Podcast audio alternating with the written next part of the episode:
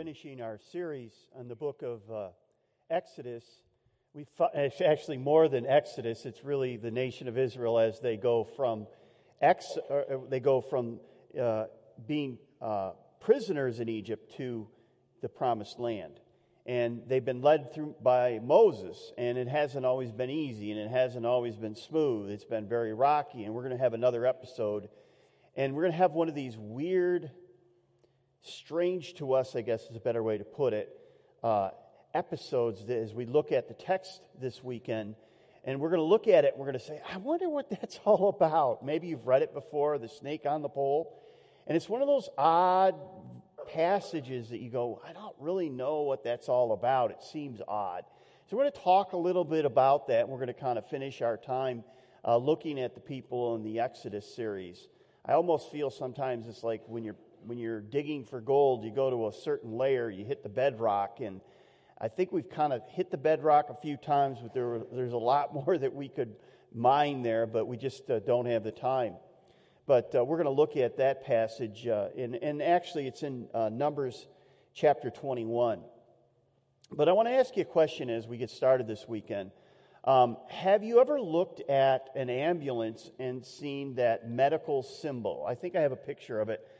Uh, it'll be up on the screen, uh, medical symbol. You've seen that, and you kind of, maybe you've wondered, why is there a pole with a snake around it? What is that all about, right? You've seen it probably, and uh, it's a very common symbol that uh, we, it's one of those symbols in, in, in our, our day-to-day life that we see, but we never really think about. Well, the, the, uh, the symbol is attributed to the Greeks, basically going back to the Greeks and the gods of the Greeks and stuff like that. But I just want to tell you, the Greeks got that idea from the Old Testament because it goes way back thousands of years earlier to this episode that we're going to look at in Numbers chapter uh, twenty-one. So let's look at that text and let's see where the origin of this snake around the pole came from and why it's kind of been attributed to healing. It's been attributed to healing. Uh, so I'm going to read starting at verse four of Numbers chapter twenty-one, and we'll pick up the text, we'll talk about it, and draw some application from it. The people of Israel, they traveled from Mount Hor along the route to the Red Sea to go around Eden, uh, and Edom, excuse me. But the people grew impatient on the way. They spoke against God and against Moses and said, "Why have you brought us up out of Egypt to die in the wilderness? There's no bread, there's no water, and we detest this miserable food." What food are they talking about? Talking about manna, right? "We detest this, this miserable food." Then the Lord sent venom, venomous snakes among them. They bit the people, and many Israelites died.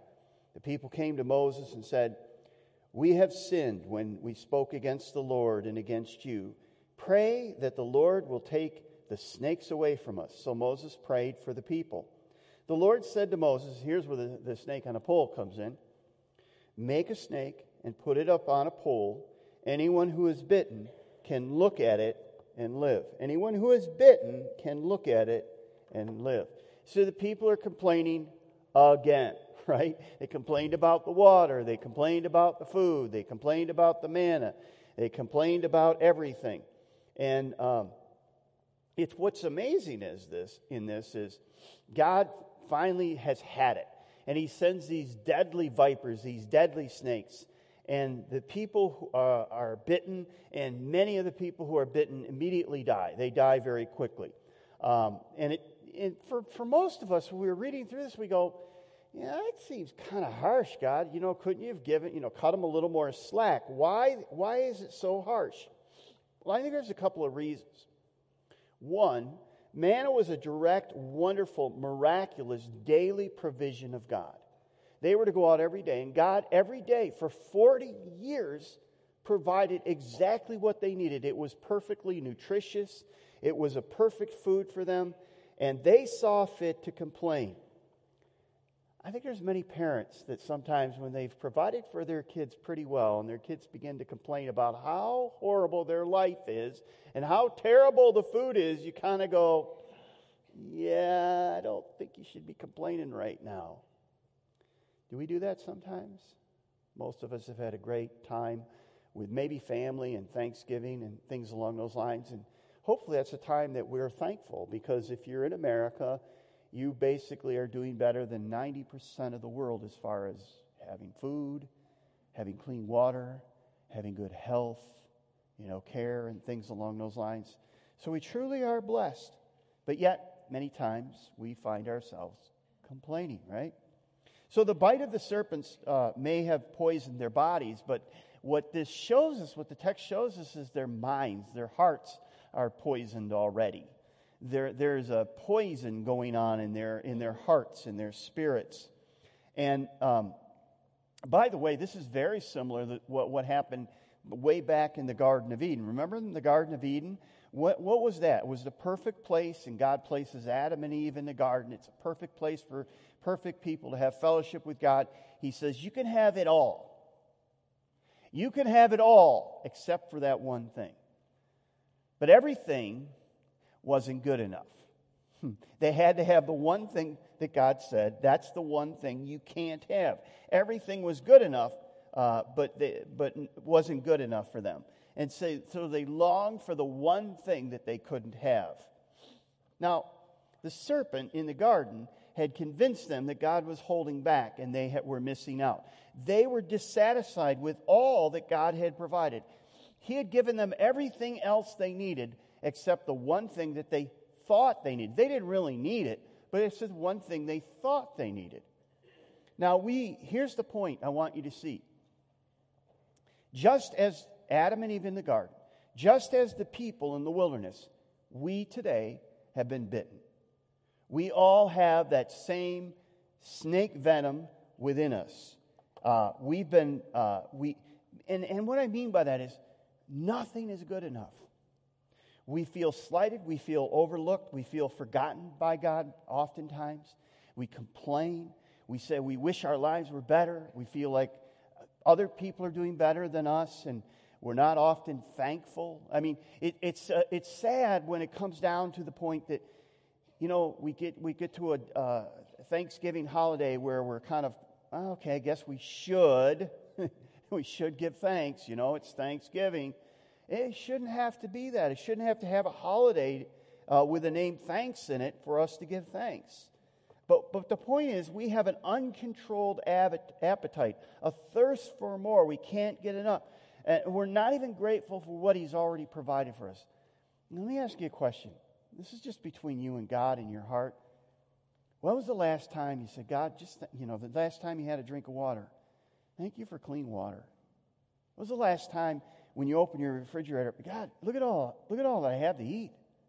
You, you go to your cupboard, you go to your, your closet, you say, what do I want to wear? Not if what do I have to wear, but what do I want to wear? When you lay down in your bed at night in a warm house and you say, God, thank you for a warm house uh, on a cold night.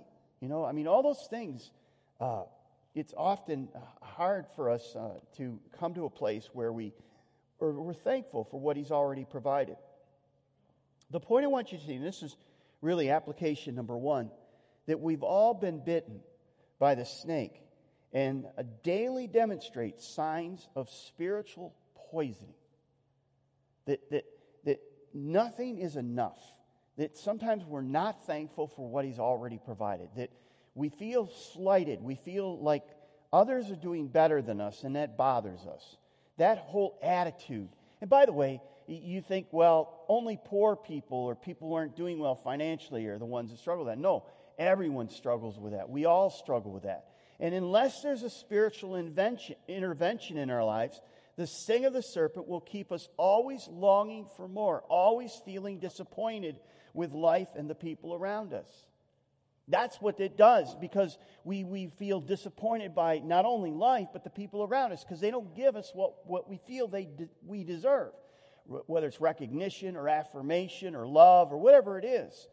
Unless there's a spirit, uh, spiritual intervention, we will long for that perfect life where we finally find happiness. The problem is that perfect life, that perfect job, that perfect person, that perfect health, that perfect family doesn't exist. But we long for it. We feel slighted. We feel disappointed when we don't arrive at it. And even if we could attain it, we'll be disappointed. Because this has happened in your life, hasn't it? You've you've you've you've dreamed of this perfect relationship, and you think this person that you're with is going to be that perfect person, and then you finally get that relationship going, and you realize, oh, you know, um, that's not what I thought it was going to be. Or you say, well, if I just get this job or car or house or whatever, and then you get there and go, oh, it's just not, it just doesn't measure up. Um, you know, people who have, here, here's the thing, people have risen to the top of our culture and have arrived and have achieved greatness and have gotten what everyone is striving for in our American pop culture. You know, I've used this illustration before. I'm going to use it again. Just bear with me, please, because I think it's so dramatically stark, and it's right before our eyes. And it, it, it's uh, for those of you who have not seen the sixty minute interview a number of years ago with Tom Brady. He had just won his his third Super Bowl. He's married to a supermodel. She makes millions of dollars. He makes millions of dollars. He's one of the greatest quarterbacks that's ever played football. And, and he was interviewed in sixty minutes, and here's what he says. There's times where I'm not the person that I want to be. Why do I have three Super Bowl rings and still think there's something greater out there for me? I mean, maybe a lot of people would say, hey, man, this is what it is. I've reached my goal, my dream, my life. Me, I think, God, it's got to be more than this. I mean, I can't, it, it, this can't be what it's all cracked up to be. I mean, I've done it. I'm twenty-seven, and what else is there for me? And the interviewer asks him, what's the answer?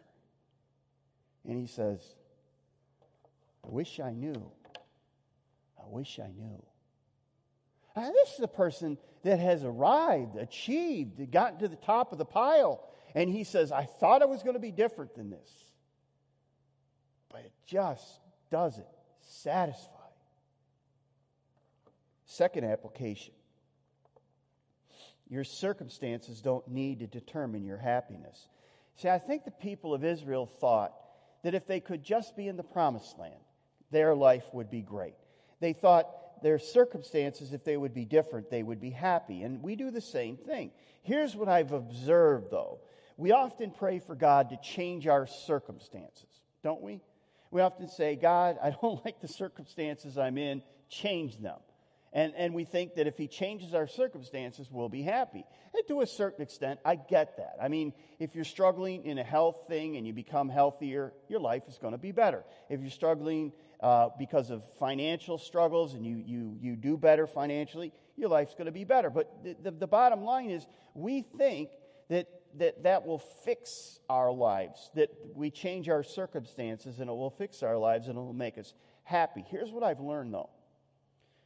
People who pursue happiness, or the right circumstances to happiness, they find, as you may have found, that the finish line keeps moving further and further away.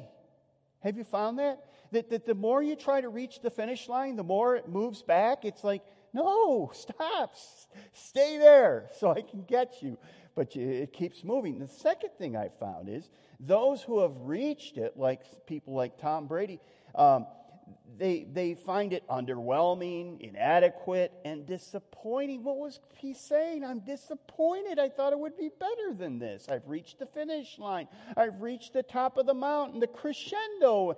And it just doesn't seem that great. I mean, it's good. It's not what I thought.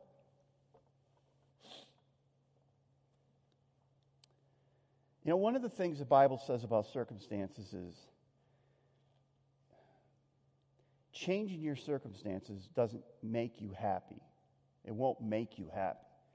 What you have to determine is whatever circumstance you're in, you have to find your joy, your happiness in something other than your circumstance, because your circumstances kind of go like this, right? They ebb and they flow. So you have to decide that no matter what my circumstances are, I can find happiness and I can find joy in my life. That's what Paul did. He talks about that. He says, you know, I've learned to be content, whatever circumstance I'm in. And that's the problem. We think that our circumstances dictate our happiness. What I'm suggesting is what the Bible says is no. Your joy, your happiness, when you find the center of your joy and your happiness, it won't matter what your circumstances are. You'll have that steady joy, that steady, that ongoing, no matter what your circumstances do. Well, what's the cure for the snake bite? So the cure for the people was very simply this. He said to Moses, make a pole, put a snake up on a pole, raise it up, and tell the people to look at it. If they look at the snake on the pole, they will be cured, right? Pretty simple. So all the infected people had to do was look at the snake, and they would be healed. And everyone who looked at the snake was cured. Now, here's the question that many of you were thinking about as we go through this passage. Why a snake? Why a snake? I remember reading this the first time I went through it, and I'm going, man, he could have put anything on this. But he puts a snake on the pole. Why a snake? Why does God tell Moses to put a snake on the pole? Well, I think there's a few reasons for that. Number one, the people of Israel would have seen the snake as evil. And they did. Their culture saw snakes as evil. And that went way back to the garden, the Garden of Eden, where the snake, the serpent, deceived the woman and the man, and they basically went into sin because of the temptation of the serpent. Now, they chose to do it, but he was the pushing force. So they would think back to the Garden of Eden. The other thing is, I don't believe, or I believe Moses and the people didn't really understand why God chose a snake, um, other than, you know, I mean, they, I don't think he understood that. But they probably didn't care at the time. You know what I mean? I, I mean, if you're bitten and you're dying, it's not, if, if Moses says, just look to the snake on the pole, I don't think you're going to be, at that point, begin to parse the answer and say, why a snake? I'm dying here, but I would love to know the answer, right? Maybe after you get healed, you go, okay, so I'm healed now, why this? But at that point, I don't think they were really that concerned about it. Now, the snake did point back to the Garden of Eden, where the serpent encouraged Adam and Eve to violate God's command. Now, what was the sin of Adam and Eve? Really, what was the sin of Adam and Eve? They were discontent, right? They were discontent with everything that God... What was the temptation of the, the serpent? God has held back on you. The best thing that God could give you is that one tree that He won't give you. And He knows this. He knows that if you eat of that tree, you'll be just like God. So you should be discontent. You should understand that God doesn't want you to have the best. And so, what was the sin of the people? When we read the text, they're discontent. They say, well, we hate this, this food that you've given to us. We det-. They don't just say we, we, we detest this food. We, we, we think this food is garbage. They were discontent with His provision, provision, just like Adam and Eve. And they needed to look at the snake, which symbolized their sin. See, the snake symbolized their sin. Their sin of the, the, the snake represented discontentment. That was the temptation in the garden. That was the temptation with the people. It was they were discontent. But but here's where we get the real meaning of the snake on the pole. And it happened thousands of years later, and it happened one night when a religious leader comes to Jesus. His name was Nicodemus. In John chapter three, you know the most famous verse in the Bible, for God so loved the world that He gave His only begotten Son, that whosoever believes in Him shall not perish but have what? Everlasting life. You know that verse, and you see the guy in the football game, and he says, John three sixteen. You say, what is that all about? Well, that's the verse I just quoted to you from John's Gospel, chapter three. And Nicodemus was in the dialogue with Jesus where he said that verse. But before Jesus said that to a religious leader who comes to him at night, because he's afraid that if he has a public meeting with Jesus at this point, because he's not really sure who Jesus is, it will affect his, it will affect his role is being part of the, the, the Pharisaical party. And he's concerned about that. Now, as you read through the Gospels, you realize that Nicodemus is a good guy and he becomes a follower of Jesus. But at this point, he's kind of not sure where he's at. And, and Jesus talks to him. And He says this. This is John chapter three, verse fourteen. Notice what it says. Just as Moses lifted up the snake in the wilderness, so the Son of Man must be lifted up, that everyone who believes in him may have eternal life. For God so loved the world that he gave his one and only Son, that whoever believes in him shall not perish, but have eternal life. For God did not send his Son into the world to condemn the world, but to save the world through him. Whoever believes in him is not condemned, but whoever does not believe stands condemned already, because they have not believed in the name of God's one and only Son. So what Jesus is saying is very striking. Now, you think about it. Jesus could have gone back to multiple events in the Old Testament. He could have said, I'm like the lamb. Hmm. I'm like this, I'm like this, I'm like this. But he goes to this event in the life of the, the nation of Israel in Exodus, and he says, I'm like the snake on the pole. I would have never picked that, but Jesus did. Jesus was saying to Nicodemus, I'm the snake on the pole. When people look to me, they will be healed and they will live forever. That's what he's saying to them. I'm the snake on the pole. When people look to me, they will be healed and they will live forever. That's essentially what he's saying. Now, what did he mean? How in the world can Jesus be the snake on the pole? Well, what do you think had to happen to this snake? It wasn't a live snake on the pole. The snake had to die. But notice in Second Corinthians five twenty-one, Paul says this, God made him, that's Jesus, who had no sin, to be sin for us, so that in him we might become the righteousness of God. So as Jesus hung on the cross until his very last breath, he asked God to forgive the very people who were killing him. We're going to make a reference to that in a minute. Here's the point I want you to see. On the cross, Jesus didn't just become sinful. He became sin. He became legally the serpent. Evil and sin. He got what the serpent deserved. He got what sin deserved. He was cursed so that we could be forgiven. He was cursed so we'd be forgiven. Notice what Paul says in Galatians, amazing passage. He says, Christ redeemed us from the curse of the law by becoming a curse for us. For it is written, cursed is everyone who is hung on a pole. What did, what did God say to Moses? Get a pole, put a snake on it. What did the Romans do? They put the Savior, the Messiah, on a pole. He became the snake. He took the curse. It's interesting, too. If you go back to Genesis three, remember Genesis three in the garden? We talked about it. So Adam and Eve, they sin. God confronts them. And uh, he confronts Adam, and Adam says, it's not my fault, it's this woman that you gave me, right?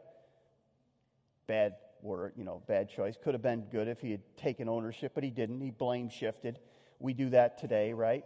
We sh- we blame other people for our sin, for our decisions, but we can't. Uh, and then he goes to Eve, and he says, well, Eve says, well, you know, uh, the serpent, it was the serpent. He tricked me, you know, and... So then the serpent, you know, so after after they, you know, Adam, you know, God says to Adam, because you've done this, this will happen. And he says, because Eve, you've done this, this will happen. And then he says to the serpent, because you've done this, this will happen. And what will happen? What does he say? And this is John or Genesis chapter three fifteen.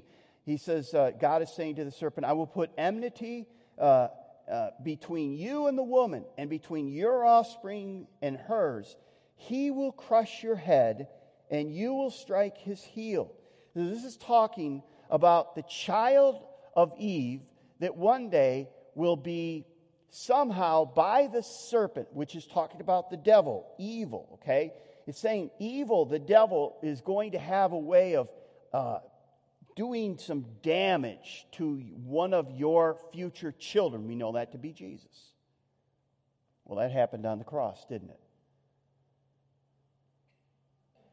But it also says that the son of Eve will crush the head of the serpent, the death blow. And what Jesus did on the cross is he dealt that head-crushing death blow to the serpent. Now, what Jesus was saying to Nicodemus was this: you receive the cure from the snake bite. You receive the cure from that venom that's running in your veins of discontentment when you become born again. When you become born again. You receive the cure of your snake bite by being born again. Now the question is, how do you become born again? How do you become born again? Now the average person would say, okay, what do I have to do? I, okay, I'll stop drinking. I'll start going to church. I'll stop sleeping around. I'll stop uh, doing drugs. I'll try to clean up my vocabulary, or maybe get a better vocabulary. I'll I'll live a better life. Uh, I won't cheat on my taxes. And and you see what's happening here? You're not born again. You're born again when you stop doing and you start looking. When you stop doing and you start looking. It's very likely that most, think about this. So God says to Moses, to he says, take a snake and put it on a pole and raise it up. And have the people look to the serpent on the pole, right?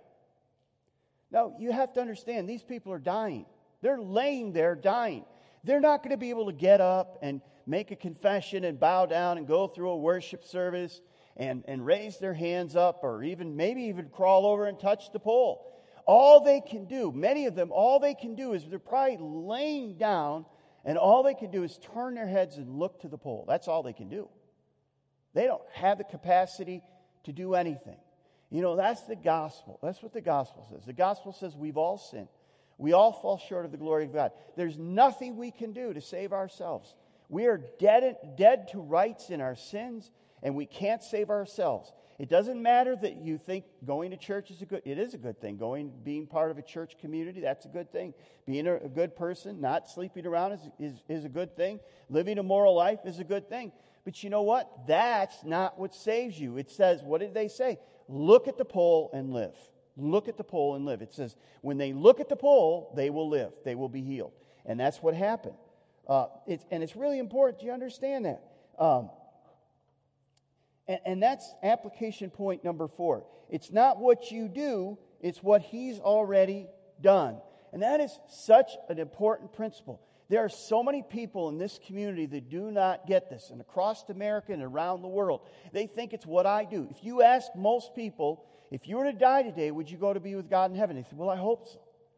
They say, well, if God were at the gates of heaven and say, well, why should I let you into heaven? I prepared this beautiful place called heaven. Why should I let you in? Most people would say, well, I go to church. I, I, I, I try to be a good person. I give my time. I give my money. Not much, but I give some. You know, I, I, I'm trying to do better. I'm, I'm, I think I'm doing better than the average person. And more than half of the people on this planet think they're doing better than most people, which is impossible. But math is a difficult subject for many people. But here's the point. It, you ask most people, and that's the answer they're giving. They're saying, I'm trying, I'm working, I'm doing the best that I can, and I hope it's good enough. And what Moses was told was, tell these people who can't even barely move to look to the pole, and they will find healing, because they can't save themselves. There's nothing they can do. Now notice, notice what... Uh, Titus says, this is Paul's letter to Titus, and he says this. This is Titus chapter three, verse four. But when the kindness and love of God, our Savior, appeared, he saved us. Notice what he says. Not because of righteous things we have done, but because of his mercy. He saved us through the washing of rebirth and renewal by the Holy Spirit, whom he poured out on us generously through Jesus Christ, our Savior, so that having been, having been justified by his grace, we might be heirs, having the hope of eternal life. Do you remember when Jesus was crucified? He was on the cross. He's hanging there, and there's two other criminals on either side. Now, as you read through the gospel accounts, some of the gospel accounts, they basically have both of the criminals are kind of, you know, joining the crowd. So understand this. Jesus is hanging from a cross, and people are mocking him. They're making fun of him. They're saying, hey, if you're the Son of God, come on down. Call the angels. Come on. Let's see, let's see you work a miracle now, big guy, you know. And they're doing all that. Well, the two criminals on either side kind of were doing the same thing. But it seems as you read the passages that one of the criminals had a change of heart. I want to read you that passage. This is Luke chapter twenty-three. One of the criminals who hung there hurled insults at him. Aren't you the Messiah? Save yourself, and while you're at it, save us too. That would be great. But the other criminal rebuked him. Don't you fear God? He said, since you are under the same sentence, we are punished justly, for our for we are getting what our deeds deserve. But this man has done nothing wrong. And then Jesus, he said to Jesus, remember me when you come into your kingdom. Remember me when you come into your kingdom. And Jesus said, truly I tell you, today you will be with me in paradise. Today. Now what did this criminal do? He never went to church. He never offered a sacrifice. He couldn't. He was like the people in Egypt laying on the ground. Or, you know, the people out of Egypt in the wilderness. Laying on the ground. All he could do was look. And he looked. I'm, I'm, I'm picturing him looking at Jesus right now. And he's saying, Jesus, you're my only hope. I look to you. And Jesus says, today you'll be with me in paradise. Today you'll be healed. Today you'll be forgiven. Today you'll, be, you'll begin to live forever. Because you look to me by faith. That's how it comes, by faith. He only looked to Jesus and he found salvation, forgiveness, and eternal life. He called on the Lord. So I want to ask you a question. Has there ever been a time in your life where you've called upon the Lord? Where you've looked to Jesus and said, Jesus, I'm going to stop trying to save myself. I'm going to try, stop trying to do enough. I'm going to stop trying to be a good enough person to be acceptable to you. I'm going to stop trying to clean my life up or think that I have to clean my life up before I come to you. I am going to come with all my garbage, with all my baggage, with all my sin, realizing that I am absolutely in a heap of trouble, and I am infected, and I've been bitten, and I and I'm I, I, I, I'm not grateful, and, and uh, I need help, and you're my only hope. And I'm like the criminal uh, uh, next to you, and right now I'm looking to you because you're my only hope. And I'm asking you to come into my life and to save my soul and to give me life. You gave your life for me, now I give my life to you. Have you ever done that? Because the Bible says whoever calls on the name of the Lord shall be saved. What did, what did the criminal do on the cross? When he was hanging on the cross, he, he called on the Lord. He called on Jesus. And Jesus, what did he say to him? Oh, I wish you had gone to church more. Or I wish you had been a better person. I wish you had better, better life. I wish you had... No, he didn't say that. He says, today, you're going to be with me in paradise. Today, you're going to be more alive than you've ever been alive before. You don't deserve it. You didn't earn it. It's a gift I'm giving to you today. Do you have that gift? Have you called upon the Lord? If not, why not? And...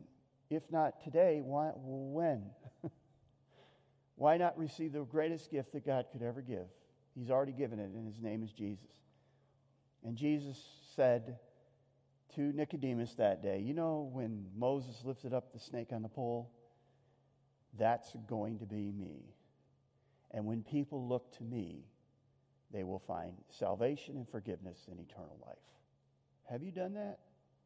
That's the lesson of the snake in the wilderness. Let's pray. Father, help us to understand that lesson. Help us to, help us to apply it to our lives, and help us to understand that. For some of us, Father, it means that we need to call upon you and realize that your Son is the only way to you, that he is the one who took evil and sin and pain and guilt. He took our sin on the cross. He who knew no sin became sin for us. We thank you, Father, that he willingly did this for us. For those of us, Father, who probably uh, have done this a while ago, maybe many years ago, it's easy for us to become discontent.